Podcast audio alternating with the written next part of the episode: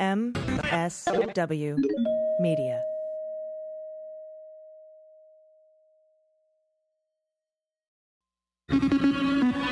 News with swearing. Daily Beans, Daily Beans, Daily Beans, Daily Beans. Hello and welcome to the Daily Beans for Friday, April sixteenth, twenty twenty-one. Today, the U S. Treasury admits for the first time that Manafort handed off Trump polling data to Konstantin Kilimnik. Jim Jordan clashes with Doctor Fauci again, and Maxine Waters has something to say about it. There are now receipts that Greenberg made hundreds of payments to women and girls, including a seventeen-year-old. Florida passes an anti-trans bill that would allow for genital checks of high school athletes. The U S hits Russia with sanctions over the SolarWinds hack and twenty twenty election interference. The defense rests in the Derek Chauvin trial. And the C E O of Pfizer says a third booster may be needed before twelve months. I'm A G. And I'm Dana Goldberg. I know you were all expecting Amy Carrero today, but she is filming a movie because she's fancy. She's fancy and no one likes a bragger. She's fancy, fancy. And she even sent me some wonderful photos of her and Diane Keaton on set. Oh my God, that's awesome. And uh, the makeup is incredible. I got to see some cool stuff. So I'm excited for this, uh, but I'm also sad that she's not here. However, I'm very happy that you are here, Dana. Thank you for filling in. My pleasure. That's what I do now. If you need days off, I'm here. If Amy needs days off, I'm here. Hey, uh, Anka, any of our, you know, our regulars that listen, if you need a day off, just send me an email. I'll cover your shift, whatever it is. Whatever it is. I gotcha. Uh, and um, today we have so much news, so so many headlines. I'm also going to talk a little bit uh, later in the show about the Kristen Smart case, which amazingly they've made arrests in. She went she went missing in nineteen ninety-six. Yeah. Uh, and they have found her murderer. Um, and it's who they has, have su- suspected for the last twenty-five years. Really incredible story. Also be talking about Russia a little bit later in the show. Haha, uh, it wasn't a hoax. Um, Look at that. We knew, we knew that. And uh, thanks for everyone who joined us on Stereo. Thursdays at uh, five Pacific, eight Eastern, and then I show up with Andrew Torres on Tuesdays at five Pacific, eight Eastern. Always a really fun time, so thank you for that. Now, we do have a lot of news to get to. Let's do it. Let's hit the hot notes. Hot notes. All right, lead story today, none other than Jim Jordan and the nation's top infectious disease expert, Doctor Anthony Fauci, got into a heated exchange Thursday over the country's COVID nineteen mitigation measures, which ended up with Democratic Representative Maxine Waters telling Jordan to shut your mouth. It was beautiful. I know. Shut your mouth. We're talking about Max. We can dig it.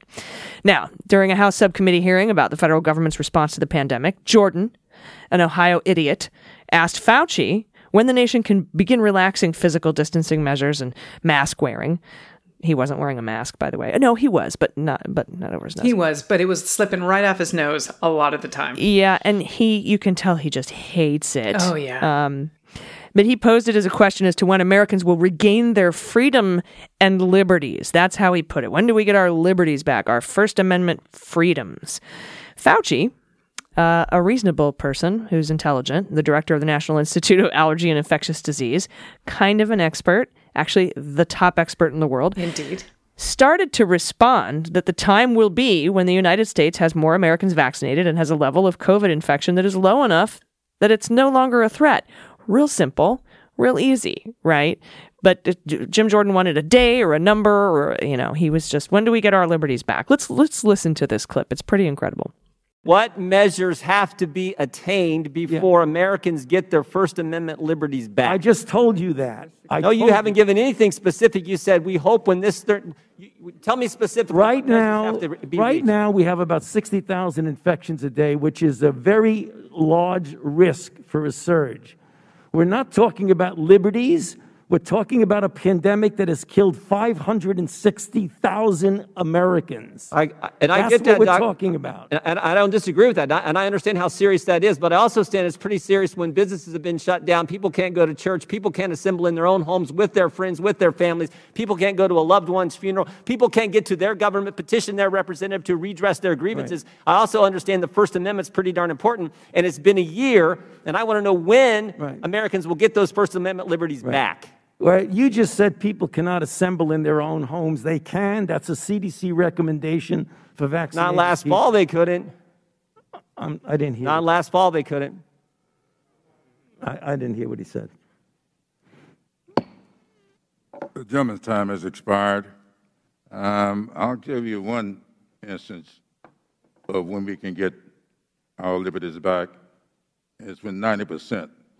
The members of the United States Congress get vaccinated. Well, I want to know if that's what Doctor Fauci is. It ninety percent? That's what Doctor I'm, Fauci? Is it ninety percent?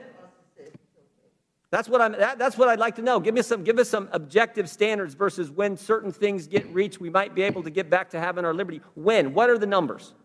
Well, you're going to see a gradual. Um, From the right now, we're at an unacceptably high level. We're at, on a daily basis, it's unacceptably high.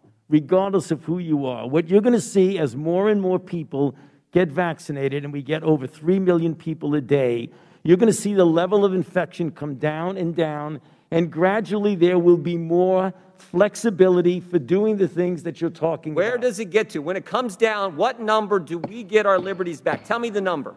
Tell when me the number. When ninety percent of the members of Congress get vaccinated. But you're not a doctor, Mister Clyburn. He is. What is the number? I can't Thank give you for recognizing me, Mister Clyburn. Thank you. Chair now recognizes uh, for five I'd minutes. I'd like my question Miz answered. I don't, I don't want. Reclaiming I don't want, my time. I want reclaiming my time. Regular order. Regular order. No, just the, a moment, Mister Mister Chairman. Mister Chairman, I don't want you to answer my question. The American people want Doctor Fauci to answer the well, question. What does it have expire, to be? Expire, sir. If you need to respect the chair and oh, shut oh. your mouth. Wow. So what a baby. Oh, my God. Even the, um, is, I almost said foreman, and that's not what the, they call them in the Congress. Um, who's leading the session? Help me. The chair. Thank the chair. You. Yeah. Was like, Clyburn. At least mm-hmm. I mean, he was even trying to, like, when ninety percent of Congress gets vaccinated, and Jim's mm-hmm. like, I want to hear it from him. And Fauci's like, I can't give you a fucking number. Shut up. Yeah. Like, we have uh, sixty-two thousand new cases a day. When it's not that, when it's lower than that. Now, sh- stop. Just stop. God, she's amazing. Uh, now, later in the hearing, Jordan asked Fauci the same questions again and griped whether Americans would be wearing masks for two years from now. Fauci told the congressman he was ranting. Stop your ranting. Thursday's hearing was to examine the Biden administration's progress on vaccines with the C D C director, Doctor Rochelle Walensky, and the chief science officer of the COVID nineteen response, Doctor David Kessler, who were also witnesses. And what struck me from that clip was when Jim Jordan specifically said, for a year, people haven't been able to petition their government and air their grievances. Huh. Uh, because we haven't had any protests this past year. Can you think of any protests we've had in the past year? Um, I can't maybe put my finger on it. Maybe something in early January?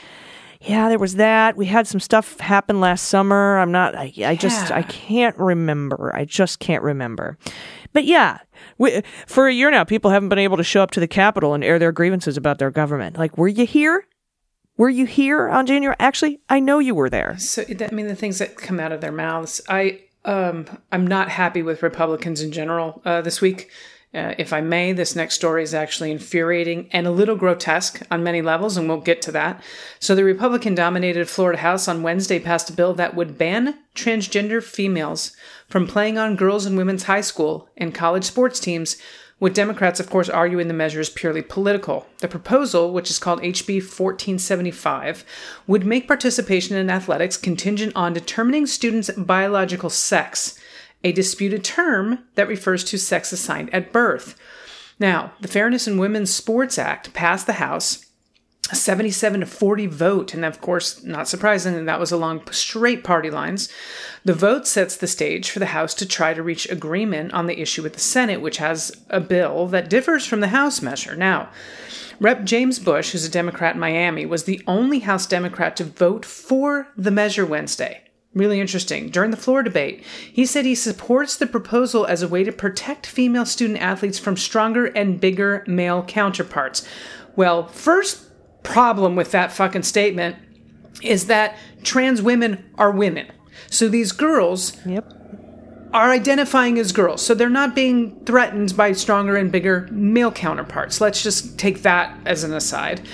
And then continue under the measure, student schools... This is this is nuts. Under the measure, student schools would have to resolve disputes by requesting that the student provide a health examination and consent form or other statement signed by the student's personal health care provider, which must verify the student's biological sex, which means genitalia ins- inspection is basically what this means. And note that it's not or. You you it's not a, a genital inspection or a sign note from your doctor. It's and consent from your healthcare provider. It's it's it's dehumanizing on so many fucking levels. It's also really perverted. Like these are it's high school. It's traumatic. It's traumatic. These are high school girls, fourteen to eighteen. I'm sure Matt Gaetz has already put his resume in for the fucking job because it seems like we've got a problem in Florida when it comes to Republicans. It's, and you know, uh, I mean. Sorry, I got angry. I know I'm an, I was an angry comedian that in that moment. Angry jokes. It's it's it's terrifying. That is terrifying. I, I already, as a girl, I was terrified about sports and locker rooms and shit like that. Now you're going to inspect my genitals? Yeah. And the, I mean, it, it, the amount of problems this creates isn't just for trans youth. This is also for cis women that happen to present more masculine or. There's been plenty of cases where there's just a fucking pedophile that's a doctor or, I don't know, people like Jim Jordan who just turn a blind eye when these athletes are getting abused. It opens up a can of worms for so much to go wrong. Mm-hmm. Hmm. Yeah, I, I was absolutely... This is this is pretty new breaking news, and we had to put this into the into the show script kind of last minute, and I've just been boiling with anger yeah. over this story. Um, now, in an exclusive from the Daily Beast, as new details emerge about Gaetz's role in an alleged sex ring, the Daily Beast has obtained several documents showing that the suspected ringleader of the group, Joel Greenberg, made more than one hundred fifty Venmo payments to dozens of young women and one girl who was seventeen at the time. The payment from Greenberg, an accused sex trafficker now, to the seventeen-year-old took place June twenty seventeen. It was for three hundred dollars, and the memo said food. Now, new documents obtained by the Daily Beast containing years of official financial transactions establish a very clear pattern. Greenberg paid multiple young women and at least one girl hundreds and sometimes thousands of dollars on Venmo in one transaction after another. Nearly a year after Greenberg's June twenty seventeen payment, Gaetz Venmoed Greenberg to hit up her blank, using a nickname for the teen. She was eighteen, old, she was eighteen by then. Um... Uh, But no one's verified her birthday yet, but apparently she was eighteen by then. And Greenberg described that payment as being for school. It was uh, one of at least sixteen Venmo payments to twelve different women listed as being for school. Typically, the payments were around five hundred, but also went higher than one thousand in the transactions obtained by the Beast. Gaetz made only one previously unreported transaction in the newly obtained documents, a payment from the Florida congressman to the former Seminole County Tax Commissioner for three hundred dollars on November first, twenty eighteen, with the Love Hotel emoji in the memo field. I didn't even know there was a Love Hotel emoji until now. I, my, with my old eyes, I thought it was a hospital. I thought it was an H. I can't even see yeah, that. It's hard. Love Hotel.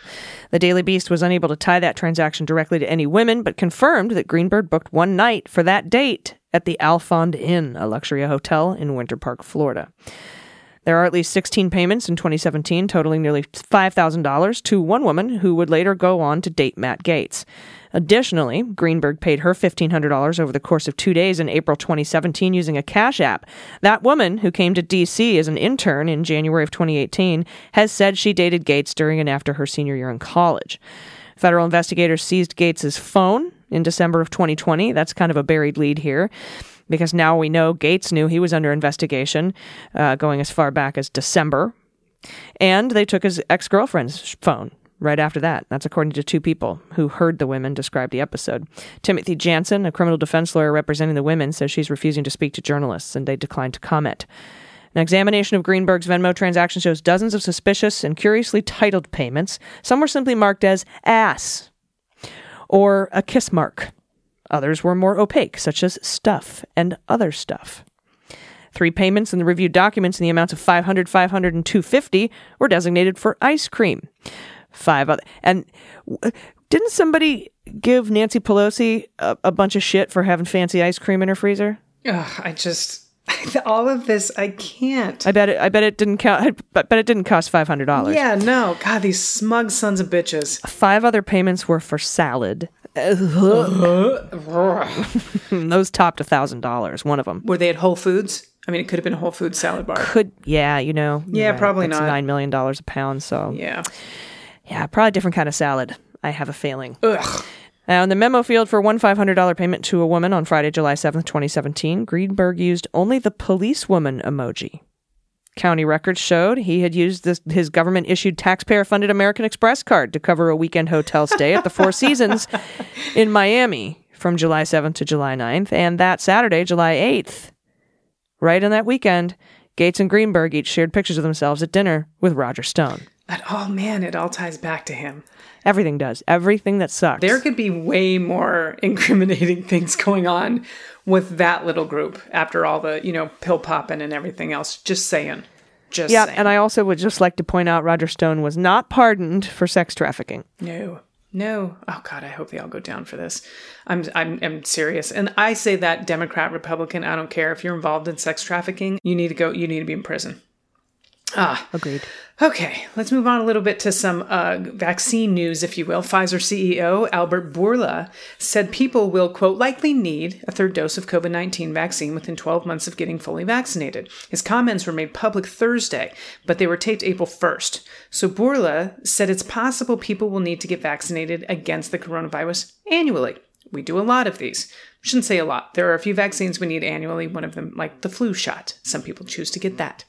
Um, this is a quote. We need to see what would be the sequence and for how often we need to do that. And that remains to be seen, he told C N B C's Bertha Coombs during an event with C V S Health. Now, a likely scenario, another quote, a likely scenario is that there will be likely a need for a third dose, somewhere between six and twelve months. And then from there, there'll be an annual revaccination. But all of that needs to be confirmed, and again, the variants will play a key role.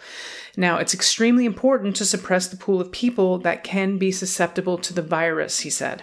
The comments came after Johnson and Johnson C E O Alex Gorsky told C N B C in February that people may need to get vaccinated against COVID nineteen annually, just like seasonal flu shots, as I said. So researchers still don't know how long protections against the virus last once someone has been fully vaccinated. This is all continuing to be a working process. We will see what happens. All I know is as you're getting the vaccine, you are safe. Mm-hmm. And it's a much better option than getting COVID. Yeah. And now, Dana, twenty-nine colleges are going to be requiring full vaccination to for students to return to in-person learning in the fall, which I, I love. I think it should be all colleges, um, all schools. I think they should require that. And the military should require it. I think it has to be taken off emergency use authorization for the military to require it, but that is my hope, and hopefully that will be soon. I agree with you. There's a large percentage that they said of the military that have chosen not to get it. Yeah, forty percent of the Marine Corps, I think. Unbelievable. Um, yeah, interesting. Um, which is weird, because they have to get nine million other vaccines. Then they don't want this one. Okay. Yeah. All right. Well, everybody, we'll be right back with more headlines. I have a ton of news, so stay with us. After these messages, we'll be right back. Hey everybody, it's A G with the Daily Beans, and today's episode is brought to you by Magic Spoon. It is the most amazing thing ever. We're all trying to eat better, but healthy breakfast doesn't have to be boring. Magic Spoon is my new favorite cereal that has amazing flavors that you love, but without all the bad stuff. Magic Spoon amazingly has zero grams of sugar, thirteen to fourteen grams of protein, and only four net grams of carbs in each serving, and one hundred forty calories per serving. Magic Spoon is deep breath, keto-friendly, gluten-free, grain-free, soy-free, low-carb, and G M O-free. And the most exciting news, Magic Spoon is relaunched launching the blueberry flavor. One of my favorite flavors is now back in stock after being sold out. You can also build your own box. Available flavors to build your very own custom bundle are cocoa, fruity, frosted, peanut butter, and cinnamon. Magic Spoon is so delicious, you won't believe it's healthy. I like mixing flavors together too, like cocoa and peanut butter tastes like a peanut butter cup. Magic Spoon tastes exactly like the cereal from your childhood. I even have it as a high-protein afternoon snack. While you're listening from Canada, Magic Spoon now ships there as well. So go to magic spoon dot com slash daily beans to grab some blueberry or a custom bundle of cereal to try today. And be sure to use promo code DailyBeans at checkout to save five dollars off off your order. This offer is now good, like I said, anywhere in the U S or Canada, but only when you use our code at checkout. And Magic Spoon is so confident in their product, it is backed with a one hundred percent happiness guarantee. So if you don't like it for any reason, they will refund all your money. No questions asked. Remember, get your next delicious bowl of guilt-free cereal at magic spoon dot com slash dailybeans and use the code dailybeans to save five dollars off. And thanks to Magic Spoon for sponsoring this episode. All right, everybody, welcome back. Uh, newsflash, Russia was not a hoax, though most of you don't need to be told that. And everything we learned today, you also already know if you listen to Mueller, She Wrote, because we reported on all of it back in twenty eighteen. But this is from the Washington Post today. From the first moments that the report on Russian interference in the twenty sixteen election compiled by Mueller became public two years ago, it was obvious where it contained gaps. The report itself documented the places where questions were unhappily left unanswered, a function of reticence from relevant parties or of encrypted communications or, at times, of witnesses being unavailable for interview. In that latter group was a man named Konstantin Kilimnik. He was indicted by Mueller's team. He sat at the center of one of the most obvious places where the campaign of then-candidate Donald Trump might have intersected with Russia's efforts to get Trump elected. Konstantin Kilimnik had worked with the Trump campaign chairman Paul Manafort for years before Manafort joined the Trump campaign, despite of, or perhaps because of, his sketchy connections to Russia. I say it's the latter. One of Manafort's primary clients in the years before volunteering to work for Trump, uh, without pay, by the way, was a pro-Russian political party in Ukraine. Their mutual colleague Rick Gates told various people he believed Kilimnik was a spy, uh, according to Mueller, Mueller's report. But that didn't keep the three of them from sharing information during the campaign, while both Gates and Manafort worked directly for Trump. On August second, twenty sixteen, with Manafort running the Trump campaign and Gates serving as his deputy, the three met at a cigar club in Midtown Manhattan. We know this as the Havana, Grand Havana Club, and it was in, by the way, Kushner's Devil Building, right, six sixty-six Fifth Avenue. Before that meeting, Manafort asked Gates to print out the campaign polling data. That's information that Manafort apparently gave to Kilimnik that evening. Mueller's report describes the meeting. They also discussed the status of the Trump campaign and Manafort's strategy for winning Democratic votes in Midwestern states. Months before that meeting, Manafort had caused internal polling data to be shared with Kilimnik, and the sharing continued for some period of time after their August meeting. At another point, the report goes into more detail about the exchange of information, saying, quote, Manafort instructed Gates, his deputy at the time, to provide Kilimnik with updates on the Trump campaign, including internal polling data. Although Manafort claims not to recall that specific instruction, Manafort expected Kilimnik to share that information with others in Ukraine and with Deripaska. Gates periodically sent such polling data to Kilimnik during the campaign. The Deripaska referred to, we know who that is, Russian oligarch Oleg Deripaska, former client of Manafort's. He even sued him a couple times, sued Manafort a couple times after a telecommunications deal gone wrong. Um, and, uh, you know, hours after that August second meeting, a plane belonging to Deripaska landed in New Jersey. But his team denies any link to the meeting. This was as close as Mueller got to demonstrating a connection between Trump's campaign and the Russian effort, uh, an effort that included both a bid to influence public opinion using social media and the release of data hacked and stolen from the D N C and the D C C C and Hillary Clinton.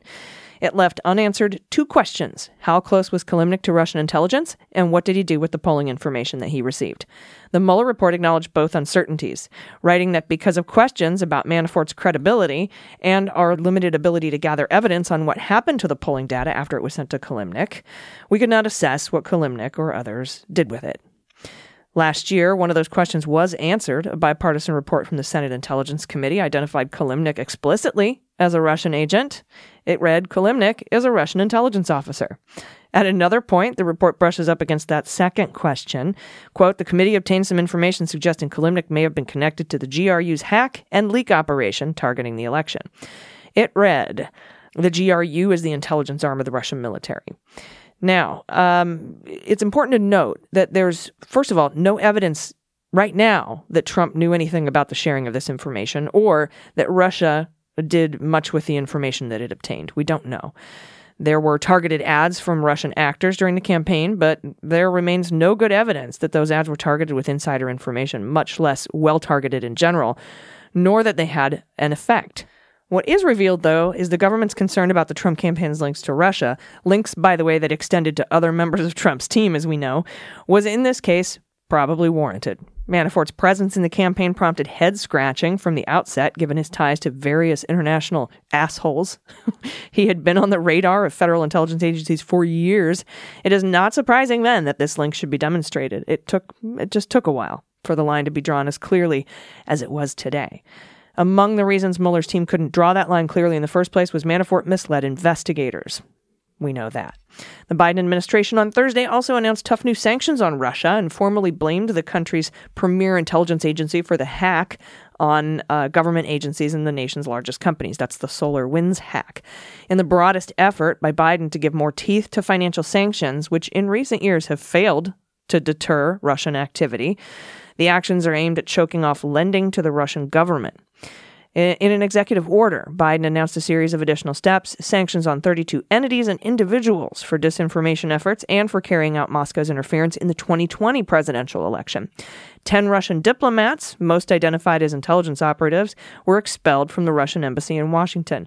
And I got to ask, why do we let these Russian diplomats that are known and identified as intelligence operatives, like, hang around? Why do we have to wait until Russia does something shitty to expel them? Why don't we expel them all? I don't get that. The United States also joined with European partners to impose sanctions on eight people and entities associated with Russia's occupation of Crimea. For the first time, the government squarely placed the blame on the hacking, known as SolarWinds, on the Kremlin, saying it was masterminded by the S V R, one of the Russian intelligence agencies that was also involved in the intrusion of the D N C and the D C C C six years ago. The finding comports with the findings of private cybersecurity companies. So that is what's going on in Russia today. I don't think these sanctions are harsh enough. Uh, I also don't know. Uh, I mean, if if Mueller was unable to prove that Manafort, in fact, handed these, this, you know, these polling data to Kilimnik, and we, they didn't know what Kilimnik did with them. If if he wasn't able to prove that, then that means that information is not covered by the Manafort pardon. I'll probably talk to Andrew Torres on Cleanup on L forty-five about that um, next week. So so look out for that. Uh, I do have another incredible story um, for you right after this quick break. So stay with us. We'll be right back. Hey, everybody, we here at the Daily Beans would like to thank moms for all you do. I appreciate my mama so much, and it's not easy to express such a profound relationship. I've known her my whole life, after all. I've been looking for something to show her, and I think I found the ideal thing with Pandora jewelry. Pandora has the perfect gift for the mom in your life.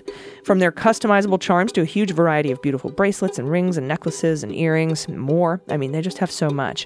I think mom's going to love her key and flower necklace that I got her, but don't tell her. She doesn't listen to the pod anyway, but it's a surprise. Each piece of Pandora jewelry is gorgeous, high quality. It's a perfect gift meant to last. This season, Pandora has gifts for every mom with new designs in their collection of contemporary classics. Jewelry can be customized to fit all styles and personalities, and you can curate your own luminous looks with their new Pandora Rose collection, or check out some of their best sellers like the Princess Wishbone Ring. Express a connection that's stronger than words with symbols of love and gratitude, such as hearts, infinity symbols, angel wings, and family trees to remind us how special our moms are. Shop safely in-store with Pandora styling experts to find the perfect gift for any mom on your list. Buy online with in-store pickup and curbside pickup at select locations, and please contact your local store to learn more. Thank the mom in your life for always being there with a sparkling gift from Pandora Jewelry. Go to us.pandora.net slash dailybeans to start shopping or find a store near you. That's us.pandora.net slash dailybeans. All right, so uh, welcome back. A long sort of coldish case um, has recently come up in the news again, and this is just mind-boggling to me. Let me go through this timeline with you. The New York Times helps lay it out, too. In the spring of ninety-six, Kristen Smart was a nineteen-year-old college student. She left an off-campus party in San Luis Obispo, and that's in California, and walked home to her dorm. And uh, she was never seen again, and no remains have ever been found. But on April thirteenth, twenty twenty-one, after an investigation that spanned nearly a quarter of a century, authorities announced that two California men, Paul Flores and his father, Ruben Flores, Paul is forty-four and Ruben is eighty, had been arrested in connection with the disappearance of Kristen Smart. That's amazing. Now, in a statement, the Smart family described a long wait for this bittersweet day. It is impossible to put into words what this day means for our family, they said. We pray it is the first step to bringing our daughter home. Uh, here's a timeline of the Smart case. The disappearance, May twenty-fifth, nineteen ninety-six. Smart, who was from Stockton, California, was a freshman at uh, the Polytechnic uh, State University in San Luis Obispo. On May twenty-fifth, ninety-six, friends dropped her off at a party off campus, and she left around two in the morning. She was accompanied by Paul Flores, who was also a student at Cal Poly. He later told investigators that he walked her as far as, as his dorm, where they parted ways. A missing persons report was filed with the campus police three days later, May twenty-eighth. The next month, the San Luis Obispo County Sheriff's Office took over from the Cal Poly police and led the investigation. And then the search for Miss Smart, who was nicknamed Roxy, took many forms. Soon after her disappearance, a sheriff's search party combed remote parts of the Cal Poly campus on horseback. Archival video shows that from K C R A T V. Helicopters were used to canvass the area, too, and the police searched her dorm room in Muir Hall, finding her wallet and reminders to turn in assignments. Cadaver dogs were sent into Paul Flores' dorm room. Paul Flores was identified as a person of interest early in the case, ninety-five, ninety-six, ninety-seven. Uh, he has denied any involvement. Now, missing person posters and billboards offering rewards appeared along roads everywhere, all over the public places. And Miss Smart's acquaintances were interviewed. They described dropping her off at the party, an unofficial fraternity house, and said when it was over, she needed to, she needed support to walk as she was being accompanied home by Paul Flores. The Smart family filed a forty million dollars wrongful death lawsuit against Paul Flores in nineteen ninety-seven, but he was not immediately charged criminally in the case. He refused to answer questions during a deposition in November of ninety-seven. He claimed the Fifth Amendment. Now, the investigation went on from two thousand two to twenty twenty uh, and is still now going on. Miss Smart's family declared her legally dead in two thousand two, six years after she went missing. But the search and the investigation continued. In oh four, the family looked for donations to keep billboards up along Highway one oh one to maintain awareness. And then cadaver dogs that are trained to detect human decomposition were deployed by the F B I to search around the Cal Poly campus. One of those areas was a hillside above the campus. In twenty sixteen, earth movers carved into the soil, but they didn't turn up any remains. The sheriff's office investigators and forensic specialists who were assigned to this case, they executed eighteen search warrants, and they submitted thirty-seven items that were collected in the early days of the case for D N A testing. They also recovered one hundred forty new items of evidence and conducted ninety-one interviews from twenty eleven to twenty twenty. twenty eleven to twenty twenty. Wow. Now, the authorities began to describe Paul Flores as a prime suspect in the case. Two trucks that belonged to members of the Flores family in ninety-six were taken as evidence. In February twenty twenty, the authorities executed search warrants at all four locations in California and Washington state and recovered what the San Luis Obispo County Sheriff's Office described as items of interest. One location was the Los Angeles home of Paul Flores. In March twenty twenty-one, investigators used cadaver dogs and ground-penetrating radar to search Ruben Flores' property in Arroyo Grande, California. And then Paul Flores was taken into custody at his home in the San Pedro section of Los Angeles April thirteenth, twenty twenty-one, and was charged with murder. Ruben Flores, eighty, was arrested at his home on the same day and was charged with being an accessory after the fact. The next day, Dan Dow, who is the San Luis Obispo County District Attorney, said Paul Flores caused the death of Miss Smart, quote, while in the commission of or attempted rape. And Ruben Flores helped to hide her remains. Miss Smart's family released a statement after the arrests were announced, uh, and they said, quote, we now put our faith in the justice system and move forward, comforted in the knowledge that Kristen has been held in the hearts of so many and that she has not been forgotten. We're going to continue to follow this case and any upcoming trial. Uh, I remember when this happened. I, I had just gotten out of the Navy. I had just moved to California. It was nineteen ninety-six, twenty-five years ago. Absolutely incredible that this investigation went on for so long and, and they finally have evidence. We'll keep you posted. Everybody, we'll be right back with the good news. Stick around. Hey everybody, it's A G for the Beans. Let's face it, we all probably have something we should see a doctor about, but I've been putting it off. Um, your health is too important to ignore. Don't do that. If making a doctor's appointment feels like a chore, or you don't want to hang out in crowded waiting rooms, PlushCare is here for you. They make it super easy to schedule an appointment and see a doctor, so I can prioritize my health hassle-free. PlushCare provides virtual doctor appointments through your smartphone or computer. I just pick a time that works for me and click, click, book an appointment right online. Super simple. I don't have to sit on hold forever to make an appointment or leave the house or, like I said, sit in a crowded waiting room. With PlushCare, I can be diagnosed, treated, and have prescriptions sent to my pharmacy of choice, if needed, within minutes. PlushCare accepts most major insurance, and it's available in all fifty states. And the doctors are amazing. They're here to help by discussing treatment options and providing prescriptions as needed. They're available anytime I have questions, and if you're having difficulty managing your emotions or your stress, PlushCare doctors are also available to help. You can schedule an appointment today to discuss your treatment options. I found using PlushCare to be a very pleasant experience. It's very user-friendly. It was easy to schedule an appointment that was convenient for me, and I felt immediately comfortable and confident with my doctor. To me, the most important thing is our health, so it was wonderful how simple PlushCare made it to put my health first. PlushCare makes it easier than ever to take care of yourself inside and out. Start your membership today. Go to plushcare.com slash dailybeans to start your free thirty-day trial. That's P-L-U-S-H-C-A-R-E dot com slash dailybeans for a free thirty-day trial. plushcare.com slash dailybeans. Everybody, welcome back. It's time for the good news. Well, we'll blow on good news is on the way.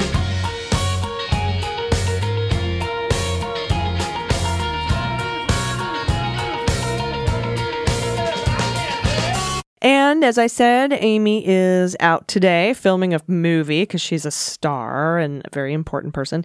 And so it's you and me, Dana, today. I'm happy to be here. I love the good news. I get another day of it right in my veins. And I'm pretty sure you and I get to have court together later, yeah? Uh, yeah. Fantastic. I think so. Fantastic. I think we do. Yeah. Woo-hoo-hoo. Dana's court. Mm-hmm. All right. I'm going to read these first two. Uh Or should I take the first three? I'll take the first three. Got it. And here, because they're very small. Here we go. In three, two, one, from Mike in Ohio. I don't have any news or confessions. I just need you to be aware of the existence of quokkas. They're marsupials, the size of a house cat, very friendly and native to the southwest of Australia. I am very aware of quokkas, Mike. I wish I could have one. They're always very smiley and adorable. Everybody Google quokka right now. It's spelled Q U O K K A S. Quokkas, amazing little things. Next up, Anonymous, pronouns he and him. My dad always said, God bless America and all my grandchildren. That was his swear. Needless to say, his grandchildren have all been well blessed. That is the most loving swear I think I've ever heard. Mm-hmm. Yeah, that is. Yeah. God bless America and all my grandchildren. Mm. And then from Kalen, pronouns he and him. My nana was five foot nothing but could swear like a whole aircraft carrier full of sailors. But when she had to rein it in a little bit, like at a Little League game, she would come let the umpire know that he missed a call with a well-placed, oh, up your nose with a rubber hose. That's a good one. I love that one. Oh, my God. It's fantastic. Thank you for those swears. All right. This next good news is James, pronouns he and him. More good news from Cobalt. Oh, my God. I love this. Okay, that's the mini Aussie we've all fallen in love with. We just had her last oncology checkup after the surgery. Everything has come out better than expected. While nothing is guaranteed, given the results from the histology and the checkup, the oncologist judged the chances of mes- uh, excuse me, metastasis to be low, less than fifteen percent. That is good. We'll be doing quarterly checkups with regular x-rays with our usual vet from now on, but we're finally done with four months of worry over this. We've discovered the lump on her leg the day before our anniversary in late January, shortly before my partner was scheduled to go in for eye surgery. Since then, we've been juggling the eye surgery and recovery, Cobalt surgery and recovery, the new round of lockdowns, and all the usual life stuff. It'll be good to finally lower our active crisis count by one. My goodness. Now, of course, for Pod Pet Tax, this time I've got photos of Cobalt and her sister Denim. Oh my God, I love these pet names. Cobalt uses her favorite toy to play with the baby Denim on Denim's first day at our house. Oh God, this picture's going to slay me. I know it. Cobalt and Denim fetching a Frisbee, and Cobalt could never jump the way Denim did, so it was usually Denim who got the Frisbees. They're both too old for this kind of jumping at this point, though. Cobalt and Denim running along Hayden Beach in Vancouver. Aww. Oh my God, this looks like a before and after picture, the first one, first of all. Oh my God. Oh. That is incredible. Oh. Oh, the so babies. Cute. Aw. Well, I'm glad. I'm glad they got it all, and um, that there's a low chance of metastases, and uh, I'm I'm so thrilled because I went through this personally with my podcat, and I can tell you it's so hard when you're like not just worried that your baby is under anesthesia, but then they wake up in a strange place and they're kind of drunk and maybe scared, you know, yeah. and and then they have to be on pain meds and they're just like very confused and they can't walk right. It's just so, it hurts your heart. But I'm glad everything is working out. Next up from Casey, no pronouns given. Hello, ladies. I'm writing from the Loire Valley in France with the excellent news that my husband and I just got our first vaccine shot this morning. Nice. I know that in the U S vaccines are being rolled out in large numbers, but since Biden took over, but here in France, it's been really slow. We feel really lucky. Our local pharmacy just had ten doses this week and none next week. The best part is our very close friends were able to get an appointment today, too. A few weeks ago, I sent you paintings of my two tuxedo cats, so today I include a photo Uh, also a photo of the Loire River from the bridge in our city in Amboise. Thank you so much for your podcast. It really brightens up my mornings. This next one is from Anonymous, pronouns she and her. Hello, folks. Merci beaucoup for keeping the funny flame burning through all of the mire of these past years. I expect you will be buried by curlers, curlers eager to explain the beauty and majesty of our dear, dear chess on ice. Oh, no. People took my curler comment as... I was kidding. Okay, uh, but I thought I should warn against using curling as a bedtime supporif- um, supporif- supporific soundtrack. Supporific. Supporific. Supporific. Trend. Yes. Oh, like, my God. I, I'm just going to say that I'm sorry people took that seriously. I actually think this sport is incredibly cool, and I'd like to learn how to do it. Curlers scream all the time. The yelling up and down the sheet is a crucial part of the game. It's how we communicate important information to the sweepers and to the person in the hack, the person throwing the rock. We are loud, and not jolly loud. We howl as though the fate of the world rests on the success or failure of every rock. I will allow that the sound of a forty-four pound marble rock gliding across pebbled ice is a profoundly peaceful sound, but you only really hear that if you're lucky enough to have a few minutes practice alone on the ice. Canadians fight in hockey. They scream our heads off in curling. This is why we are so nice the rest of the time. Love your pod. Love T M B G's theme. Love your listener community. Attached is a pic of our pandemic pooch, a purebred four-year-old pug named Maple, who is too small to breed, so she gets to be our light and joy instead. That is a tiny, tiny pug. She's so perfect. Oh my gosh, I love her face. Oh, and look at the oh, coat. Goodness. Truly anonymous. I. It was the comedian... in me. I think curling is one of the coolest sports, and like I said, I actually want to learn how to do it. So yeah, uh, I think the reason it seems quiet is because when we're watching it in the Olympics, the cameras are so far away, and all you hear are like the whispering announcers. Right, they're like, they dropped the rock on the ice, and it's approaching the blue rock, and th- that's what I hear. So yeah, just really, just real calm. Uh, so it's real calming to me, but I imagine it is super stressful for the people on the ice. I remember when we were on tour, we were in Chicago, I think, maybe Minneapolis. And, and the, we were sharing our hotel with the International Curlers Association. Oh. And th- so it was a hotel full of uh, curlers and podcasters. It was so much fun. They know how to party. I can attest to that. That's awesome. All right. Beans Court is in session. Gong gong. Dana and A G will be presiding as judges pro tem in the absence of Amy Carrero.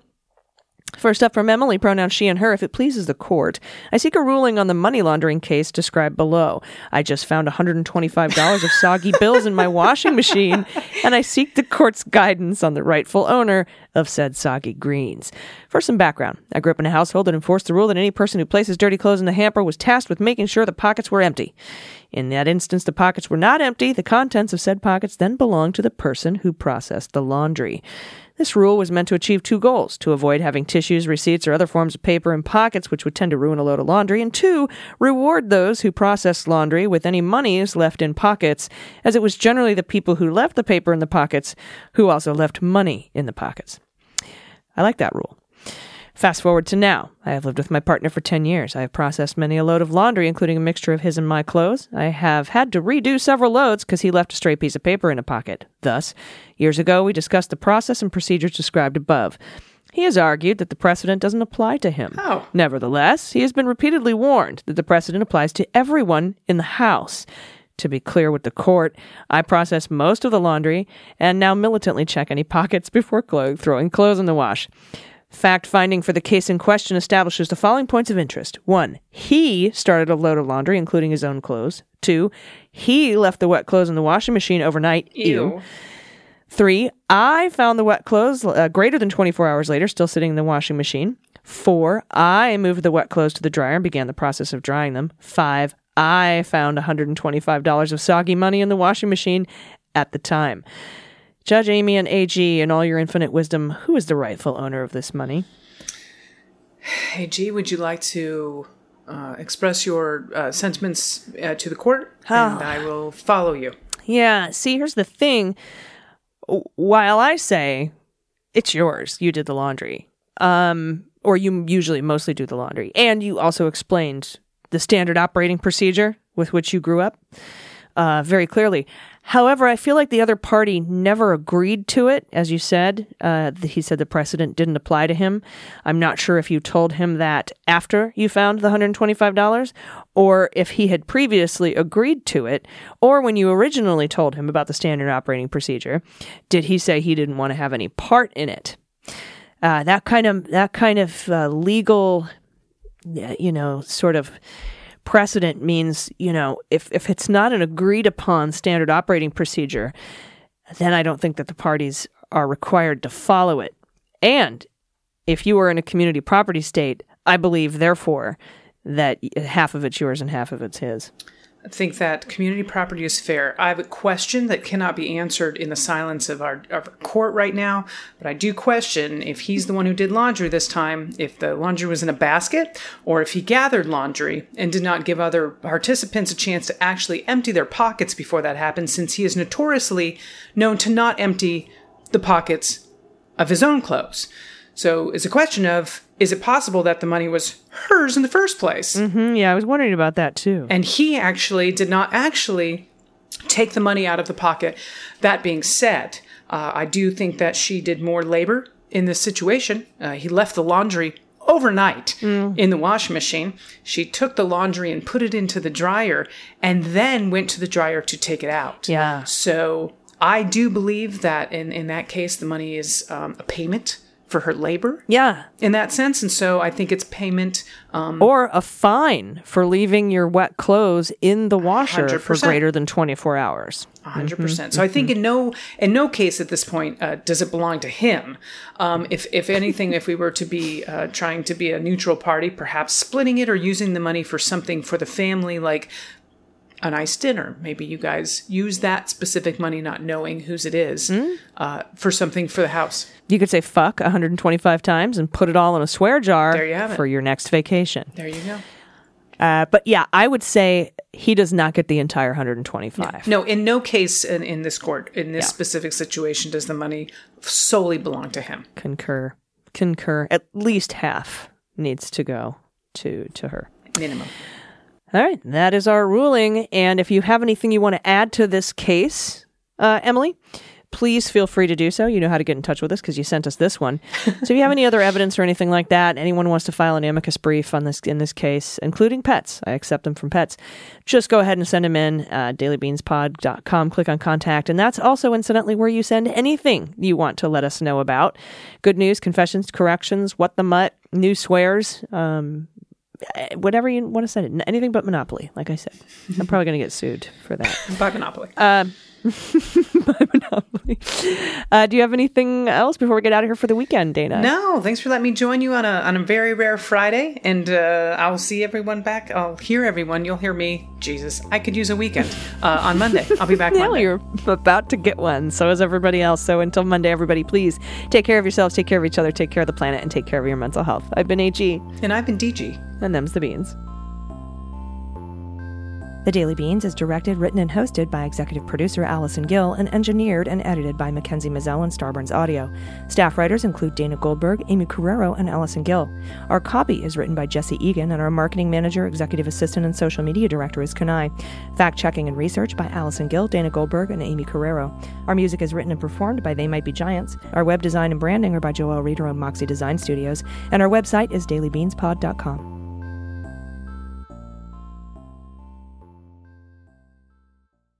Hey everybody, do not miss our Daily Beans after party on the Stereo app. We'll be going live every Thursday at five p.m. Pacific, eight p.m. Eastern. Dana and I want to hear from you. Our last Stereo show went a little bit like this. What about you, ladies? What are your favorite nonsensical songs? The most weird, bizarre, silly stuff you can think of that you've heard through music. Thank you very much for all you do. Um, hope you're all well.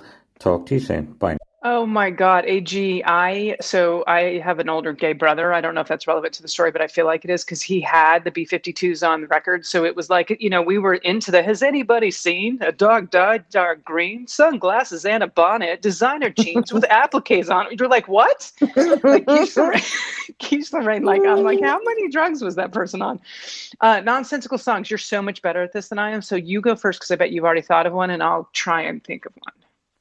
Um, my favorite nonsensical songs come from They Might Be Giants. For example, oh yes, Boat of Car is really good.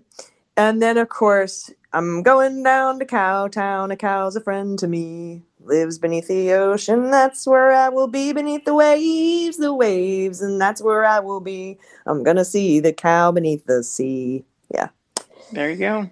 No. Although, were they talk? What, was he whale watching? Is it really that obscure? You won't answer any questions about their lyrics. I, I've asked multiple times. Oh my God! Uh, the best I can I, lo- get I love their. Them. Oh, go ahead. Go ahead. The best I can get out of them is the explanation of uh, "Birdhouse in Your Soul," which we already yeah. knew, right? Right. Um, Not to put too fine a point on it. Say I'm only being your bonnet. Yeah, it's sung from the point of view. Uh, sung from the point of view of a, a bluebird nightlight in the bathroom. Yeah. Yeah. yeah, I love that song. It's one of my favorite ones.